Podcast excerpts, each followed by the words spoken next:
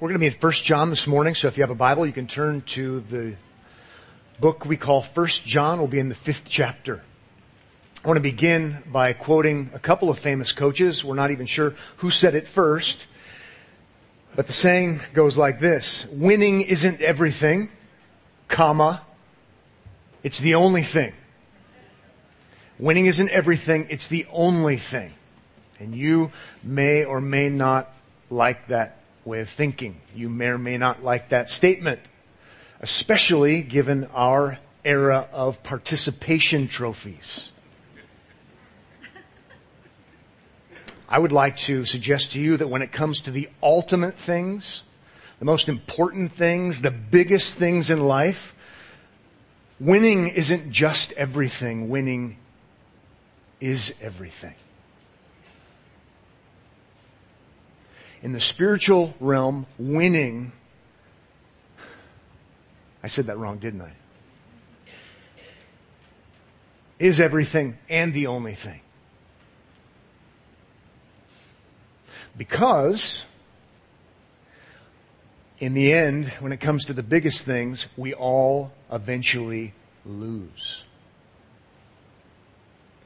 Sin will get the best of us. And even if you win a temporary battle with your health, eventually everyone loses the battle. And not only that, if we haven't had our sins dealt with, we won't breathe our last breath and end up in a better place. Because we'll meet God and then we have to answer for our spiritual rebellion. It's a pretty heavy reality. Winning is everything, and winning is the only thing that ultimately matters in the spiritual realm, and that is why we need the Lord Jesus Christ. Because the Lord Jesus Christ, the Bible teaches, is the victor. He is the winner. He is the champion, and not only is he the victor, the conqueror, he is the conquering victor on our behalf. He won the battle, if you will, and was raised from the dead, and he was raised from the dead on behalf of everyone who would ever believe. Winning is everything when it comes to the spiritual realm. 1 John chapter 5, fascinatingly enough, says in verse 5, "Who is it that overcomes the world?" There's our word, victory, winning. We were singing about it just a little while ago in Romans chapter 8 in the new song. Who is it that conquers the world? The world here representing rebellion against God and all that goes with it, suffering, pain, heartache, death, condemnation. Who is it that is the victor? Who is it that is the winner over when it comes to the world? And notice what it says. Except the one who believes that Jesus is the Son of God. It's great. It's awesome. We're going to focus on victory today. Okay? We're going to focus on victory in Christ, because if you are in Christ by faith, you're trusting in Him, then you have overcome the world. Because as His work has already been done for you and you're resting in Him, you too are the one who has conquered, overcome. Nikao, where we get Nike. You have Nikao'd. You are the victor. It's awesome.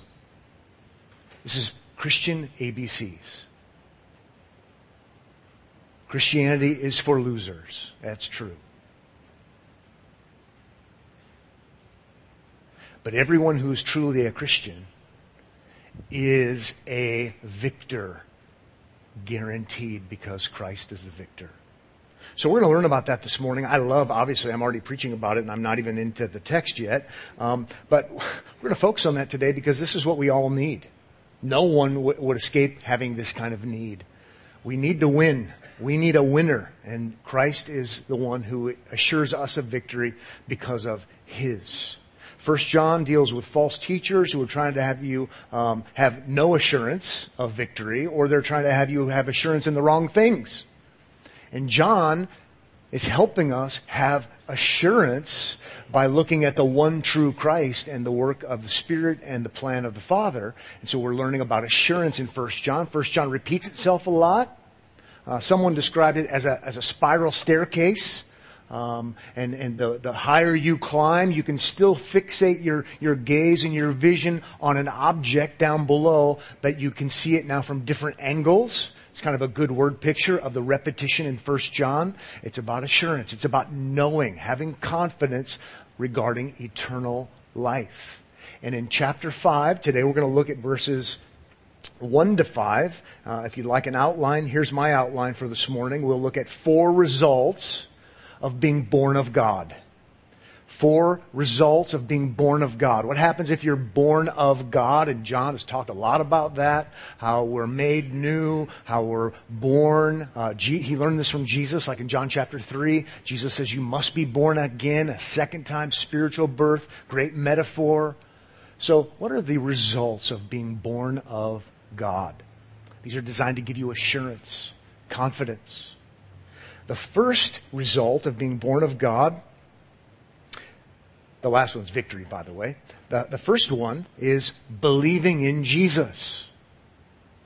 The first result of being born of God is believing in Jesus. And I hope you got your second cup of coffee today for this one. Or whatever it is you need to have a little extra attentiveness. This is designed to give us assurance. How can I know? How can I have confidence? Well, if you're born of God, you can have confidence. But how can I know if I'm born of God? One way you can know you're born of God is if you believe. If you're believing in Jesus.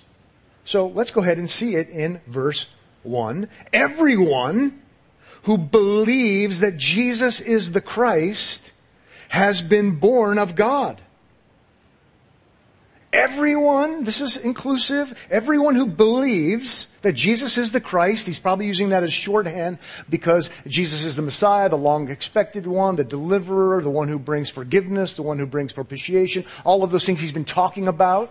He just summarizes it as the Christ. But whoever believes that Jesus is the Christ has been born of God. Your translation might say it a little bit differently, but I'm reading from the ESV this morning, and it captures the right idea. Everyone who's believing in Jesus has been born of God. You need to be born of God or you can't see the kingdom of God, is what Jesus says. How can I know that I'm believing in Jesus? Or how can I know that I've been born of God? Well, if you're believing in Jesus, that should give you some assurance. I'm getting a little smile on my face because this isn't something we think about very often. So we are going to dig in a little bit. Not all Christians believe this. And I think it's one reason why we lack assurance. The Bible certainly teaches, Jesus taught it again and again and again, and John has taught it in 1 John, that if you believe in Jesus, you have eternal life. That's meant to give you assurance, right? He's the object of your faith. You're trusting in the one who conquered. Believe in Jesus and you're guaranteed eternal life, right? That should give you assurance because you're believing in Jesus, the resurrected one. That should give you assurance. But here we're seeing, we can even back it up a step. And there's another source. I'm not saying it's better, it's just another source. How can I have assurance? Well, you can have assurance that you're born of God if you are believing.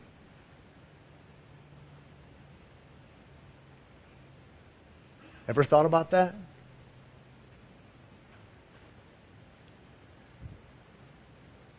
It's pretty amazing. The Apostle Paul in Ephesians chapter 2 says, before you're a Christian, you're dead in trespasses and sins. Not physically dead, spiritually dead, right? Ephesians 2, dead in trespasses and sins, children of wrath, children of the devil. I'm paraphrasing. And then he says, but God. But God what? Made us alive. He's using different verbiage, but he's saying the same thing. But God made us alive together with him. And then he goes on to talk about being saved by grace through faith in Christ. 8 and 9, we know those verses. I would suggest to you that the Apostle Paul and the Apostle John have the same understanding of how this works. And now we're in the thick of things. And now there's theological debate and now there's argument. What comes first? Does new birth come first? And then faith, and then we're justified, eternal life, and all those things. Or does faith come first, and then as a result of faith, we have new birth? 1 John chapter 5 teaches that the new birth comes before faith. Where does faith come from? God makes us alive. And it's true, you must believe. It's absolutely critical that you believe for eternal life. But where does that come from? Put it another way, is the new birth, being born of God, a reward for your faith? No. Dead in trespasses and sins, God makes us alive together with him. There in our text, everyone who believes that Jesus is the Christ has been born of God. It's meant to give you more assurance. Because here I am today believing in Jesus. I'm believing that Jesus is my Savior, and that's good news, and that gives me assurance because of who he is. But it also can give me assurance because I'm believing. I was spiritually dead, and now I'm believing, and that's a source of assurance. And that's, I realize this is not what Arminianism teaches. This is not what revivalism teaches. It's what a lot of Christians don't know and understand and never thought about. But I'm suggesting to you that it's actually a great source of assurance. I didn't believe, and now I believe. That's evidence that I've been born from above. Wow. So I am saying, to put it in theological language, that regeneration precedes faith. Because I think First John teaches that, and I think Paul teaches that as well. And you say, well, why do I need to know that? It's one of the sources in the Bible for assurance. One person put it this way. Faith is the consequence, not the cause of your being born of God.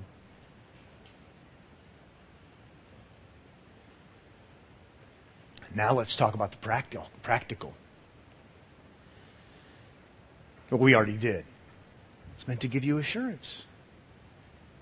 I'm finding myself believing in Jesus. You've experienced a miracle because you were spiritually dead and now you're alive, and evidence of that is that you're believing in Jesus. That's a miracle.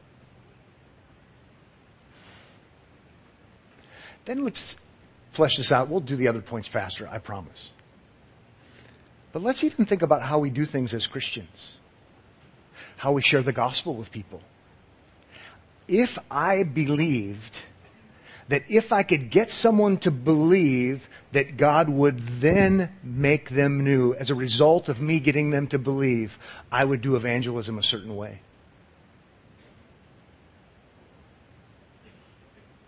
If I believed, like 1 John chapter 5, and I do believe, that God has to make someone new, and if he does, they will believe, I do evangelism a different way. One looks a lot like a sales pitch. The other one is a proclamation of good news. Oh, and by the way, God uses the preaching, the proclamation, to bring about this work. That's how he's chosen to do it. This is Romans chapter 10. So here's what I do. I preach the gospel to everyone, anywhere, anytime. I tell them the good news about Jesus, that he is the sinless one, the perfect one, the one who came and did everything right, that he voluntarily went to the cross and died a sinner's death even though he never sinned, as an atoning sacrifice, that he was raised from the dead, victorious, and the victor for everyone who would ever believe in him. And I urge people to believe in Jesus because it's a command. Acts chapter 16. Tell anyone everywhere, all over the place, doesn't matter who they are, believe in Jesus and you will be saved. But I also know that I know that I know that I know it's not up to me to get them to believe. It's up to God. It's a good little litmus test. If somebody believes regeneration comes as a result of faith, evangelism methods are going to look a certain way.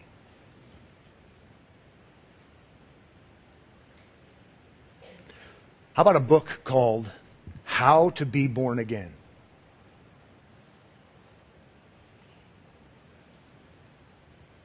Can you tell someone how to be born again? Step one. It assumes step one is believe in Jesus, and the reward is you're born again. I would suggest to you that we proclaim the gospel to spiritually dead people. Praying, right? Why would we pray? Because God has to do it. We pray that God would see fit to use the proclamation of the gospel to bring about the new birth, to be born from above, and that they would therefore believe in Jesus and be saved. I like talking about these things because I like preaching the gospel. But I don't like selling the gospel.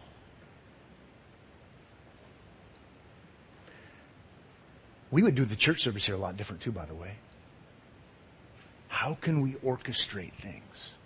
How can we do this step and this step and this step so that we could then bring people to the place where we get them to believe, and as a result, they'll be born from above? We would do it a lot differently if that's the perspective we follow. We do it so much differently.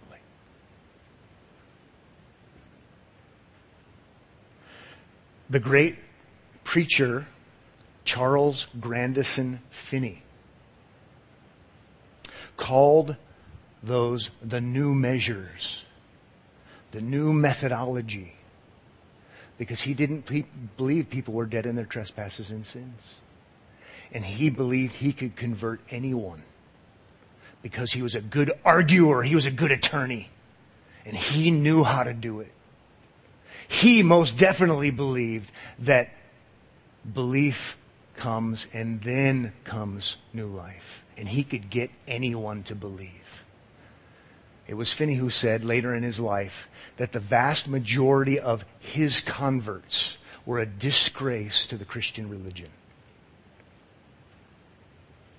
We don't want to convert anybody, but we do want God to. So we preach Christ. We proclaim Christ. It's exciting. It's awesome. It's great. I love to do evangelism. I love to tell people about Christ. I love to urge them to believe in Jesus. And all the while praying for them that the Spirit of God would work in their hearts. Must one be born again?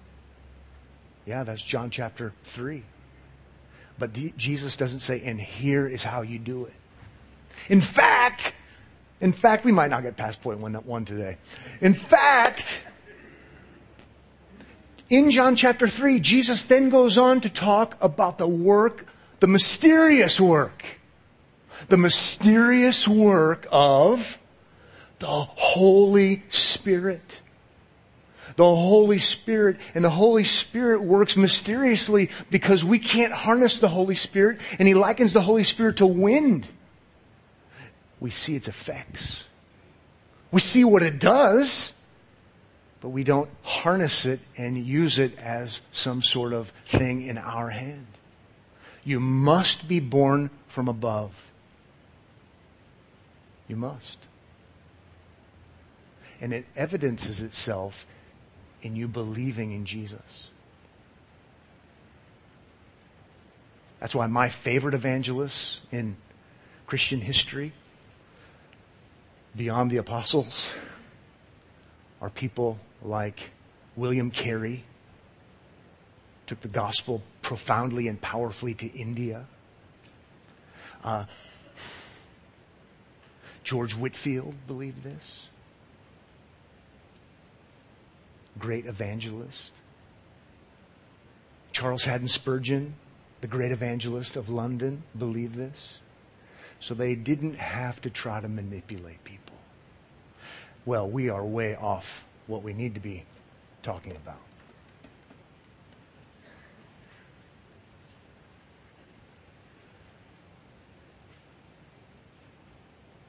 But it is a key text when it comes to this issue.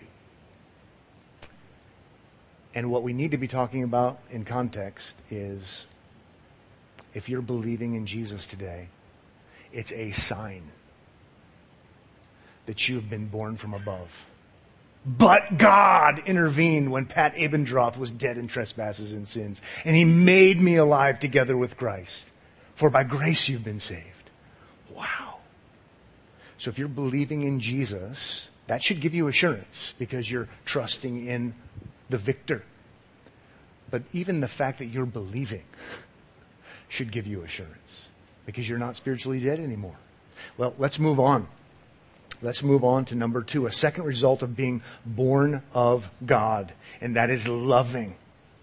Another evidence, and we've seen this a lot in First John, you're going to have a love that you didn't have before. How about verse 1 where it goes on to say, and everyone who loves the Father loves whoever has been born of him. So you have a love for the Father. That would give you assurance. You have a love you didn't have. And we've learned that the reason you have a love for the Father in a true sense is because he had a love for you first, chapter 4. And that gives you assurance that it's part of the purposes of God. But now he's saying that you, at the end of the verse there, if you love whoever has been born of him, it's evidence that you have a true love for God. This is water under the bridge. We've been talking about this. Maybe we're on the spiral staircase looking at it from a different angle. But if you're here today and you have a love for other people who've experienced the new birth, it's meant to give you assurance. I'm in the family. I'm part of this family. I like what John says in the book of Revelation. I'm in the family of these people from every tribe, tongue, and nation. Well, I like people who are like me. Yeah, that's the natural thing to do, is to like people who are like you. But supernaturally, if you're a Christian, you've been born from above. Now you're in this new family, and now you have a love for people who aren't like you and who don't even have the same interests as you, but they have the ultimate same interests as you. It's awesome. It's great. It's the unity of the body amidst the diversity gives evidence of the saving work of Christ.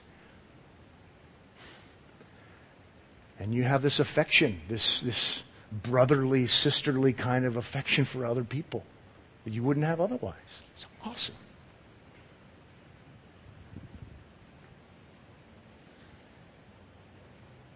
We probably don't need to emphasize that much more because we've seen it here. I like what John Stott said.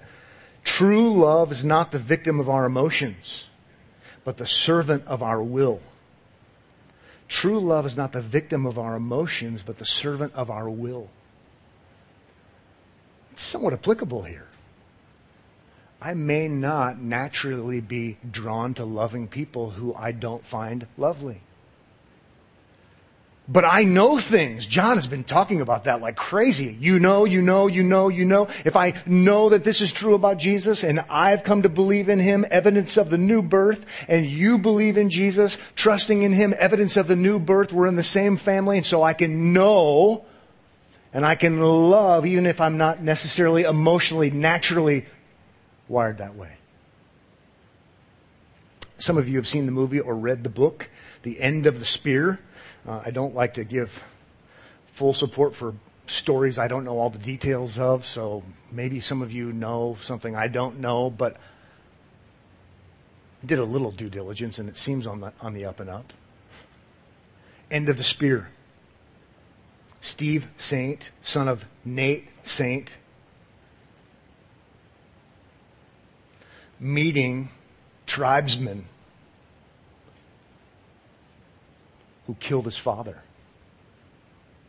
and who had since come to experience saving grace. Some of you were there. We heard the two of them speaking together, the son and the tribesman, sharing the pulpit, if you will. It's pretty amazing.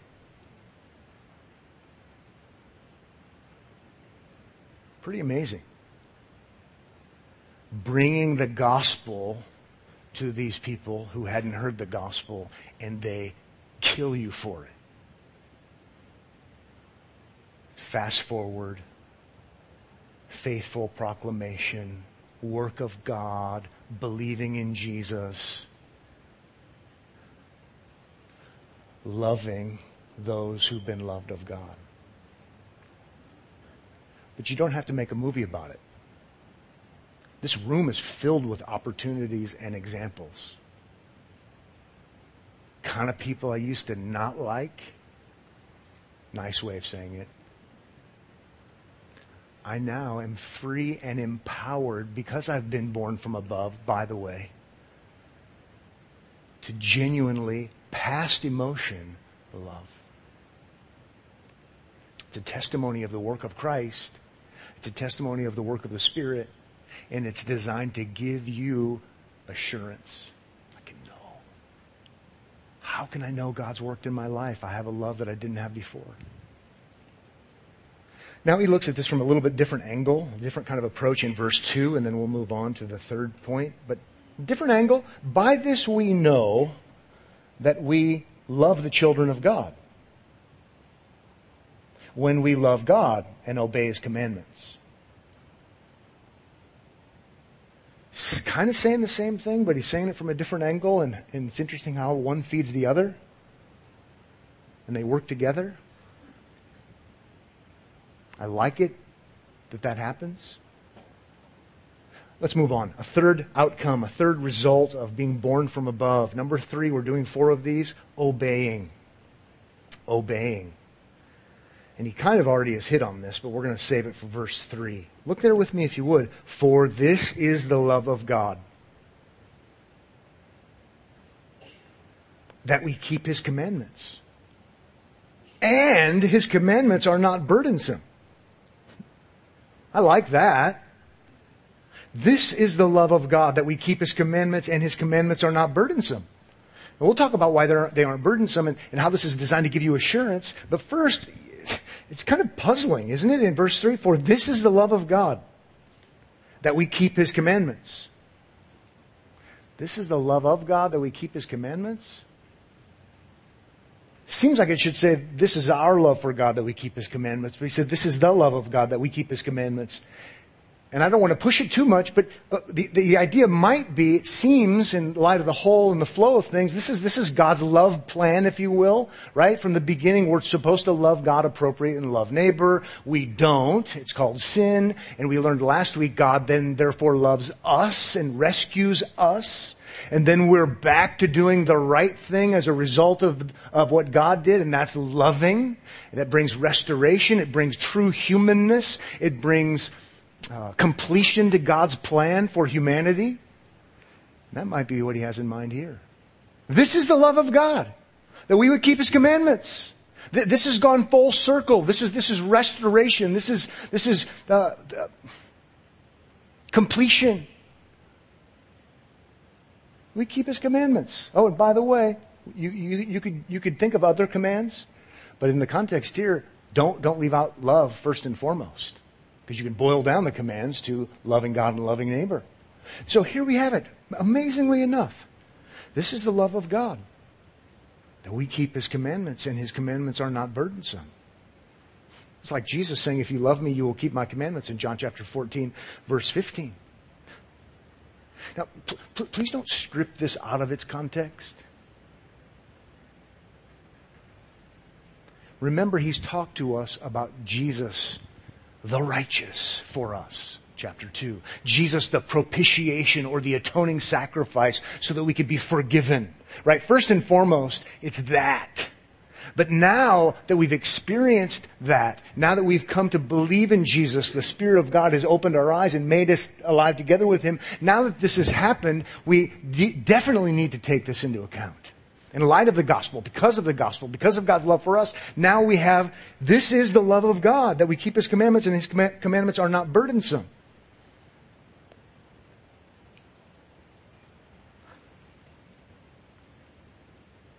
How is it that God's commandments can no longer be burdensome? Only if there's no condemnation, right? So if we start with God said, love me, love neighbor, and we're all in Adam, and so that's not good news, that's bad news. We're going to beat our heads against the wall, and His commandments are burdensome. We're spiritually dead, right? So that makes it burdensome. But not only is it burdensome, knowing that we're not going to pass the test, so to speak, it means condemnation in the end. It's the right thing to do. We know it's the right thing to do. And we're just going to have a burden like you ain't ever seen. Burden of burdens. Then, because of God's love for us, because of restoration, because of the work of Christ, because of reconciliation, because atonement happens in Christ, now we're called to do the right thing, and now it's come to completion. It's not a burden. It's not a burden, number one, because you are a new creature, empowered by the Spirit, whose fruit starts with love. Okay? Not burdensome because now actually you can do the right thing. Even if you're not perfected yet, chapter 3, you can do the right thing. And not only that, it's not burdensome because you no longer have a sentence of condemnation hanging around your neck. It was nailed to the cross. It's awesome. This has been stressed a lot in First John, and I've been stressing it, and I'll stress it one more time. Commandments aren't burdensome. Commandment is another word for law. Law is not burdensome. And now this is why, by the way, we have these great statements by believers, like in Psalm 19, in Psalm 119, in Psalm 19 and 119, he uses all these different words, all these different synonyms. God's word, His commandments, His testimonies, His rules it even uses. His law. It's talking about the same thing. The directive of God, the law of God, the rules of God, the commandments of God. And Psalm 19 and Psalm 119 can't say enough good things about it. Because the writer is writing as one who is not under condemnation. He can have assurance. In fact, he can not only have assurance, he can have delight. It's not a burden, it's actually a delight. Psalm 19, verse 7, the law of the Lord is perfect, reviving the soul. Then he goes on to call it rules. How about verse 10? More to be desired. He's talking about God's law, God's commandment, God's rules. More to be desired than gold, even much fine gold, sweeter also than honey and drippings of the honeycomb. Oh, I love it. It's so wonderful. An unbeliever is not saying that. Psalm 119, it's sweet. It's sweeter than honey in my mouth. It's a lamp to my feet. It's a light to my path. Verse 105. Psalm 119, verse 12. Blessed are you, O Lord. Teach me your statutes. In the way of your testimonies or your law, I delight much as in all riches. I will delight in your statutes. Verse 77, for your law is my delight. I have a question for you. Do you have some sharing in that kind of affection for God's law? If you do, It's a sign of new birth. The work of God is performed its work in your life, and now you have new desires, and you have a desire to keep God's commandments, and they're not burdensome.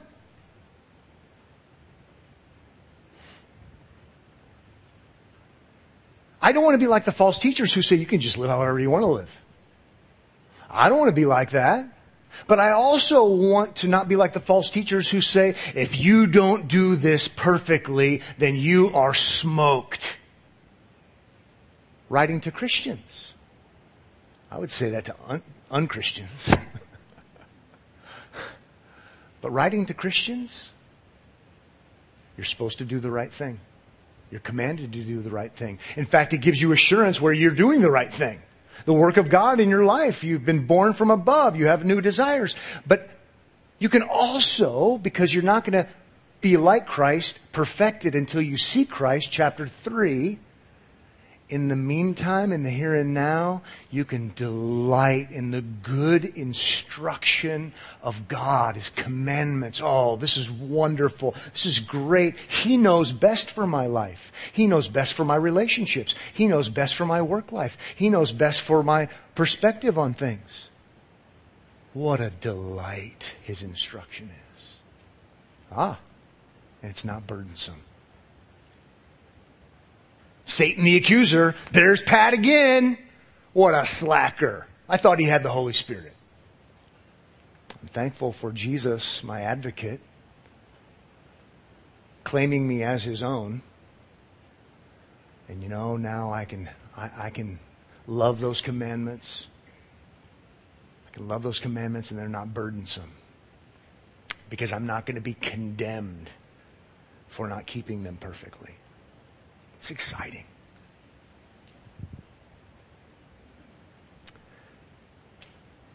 If you don't have this desire, this, if it's only a burden to you, what God says.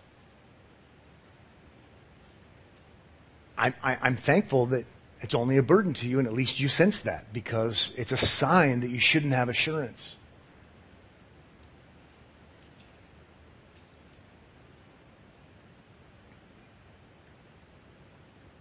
Assurance comes from the work of God in your life. Birthing into the family. Believing in Jesus. Trusting in Him. And with all that comes new affections. Let's now go to number 4 and wrap things up. Number 4, the final result, outcome of being born from above, is what we started with in the introduction. Number 4, it's winning. Because winning is everything. And winning is the only thing. When it comes to the ultimate issues in life. How about verse 4? It's awesome. For everyone, notice inclusivity, for everyone who has been born of God... overcomes, there's our victory word, overcomes the world. Sin, all the things associated with it, condemnation, suffering, hostility, pain, agony, depression. I mean, whatever has come as a result of the fall.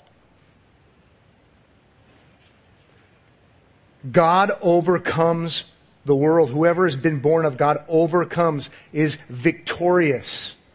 The word is actually used outside of the Bible for battles, for athletic competitions, for court cases. Victory! We win! It's done! If you're born from above, born of God, you've overcome, you've been victorious over the world. And this is the victory that has overcome the world. I love it. Nikao. Our faith. In context, flashing, right? Our faith in Christ, because He is the one who is the victor, the conqueror. I'm believing in Jesus. The work of God has happened in my life, and that means, therefore, winning. Verse 5, who is it that overcomes? Here we go again. Who is it that's victorious? Who is it that overcomes the world except the one who believes that Jesus is the Son of God? I love that. I mean, that says everything and more. Who is it that overcomes? Who's victorious? Who is it that wins? The one who believes that Jesus is the Son of God. It's ultimate winning. That's what I meant when I said winning is everything and winning is the only thing. Because of sin, we all lose.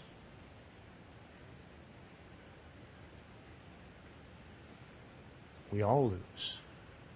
We lose in life because it's not if I, it's when I die.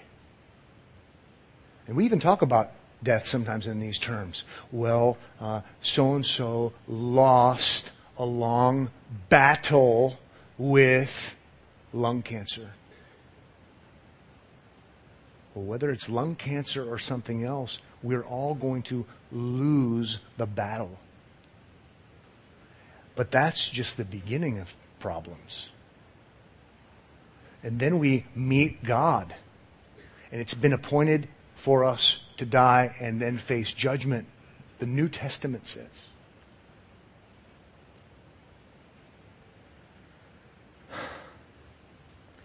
Winning is everything.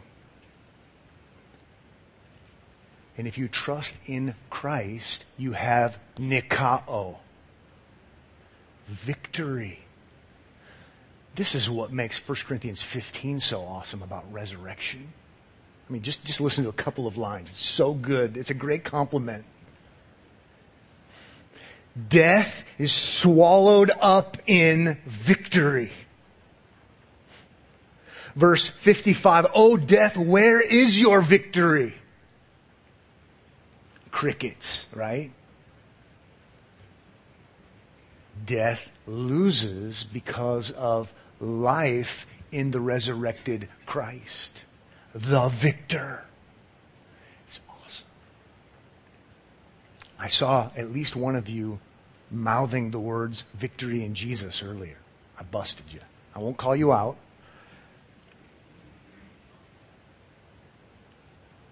But it's what's on my mind. When Molly and I lived in Southern California in the San Fernando Valley, we drove past Victory Boulevard like a zillion times a day. And whenever my mom was with me, every single time she would sing it. Victory in Jesus. You know, she's just got the big hair going and the whole thing.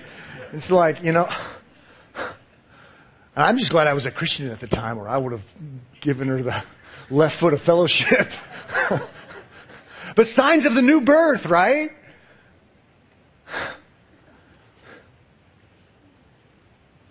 But never once did I ever drive by Victory Boulevard without thinking victory in Jesus. It's a great line because it boils down the most basic thing you need, and that is victory. Because victory is everything. And it is ours in Christ. If you've been born from above, guaranteed victory in Christ. Amen? Okay, let's pray. Father, thank you so much for this morning. Thank you for the Lord Jesus Christ. Thank you for the hope that is ours in Him. Thank you for this spiral staircase of a book where we can look at things again and again from different perspectives and different angles. For those who are not trusting in Jesus, for those who have not experienced life from above, we ask you to do what only you can do. That through the proclamation of the gospel, you might see fit, please, Lord, to cause them to be born again, as Paul says. That they would come to believe in Jesus. They would come to have Him as their victor. And may we who trust in Christ find ourselves built up, encouraged, grateful, longing to obey you because your commandments are not burdensome in Christ. In whose name we pray. Amen.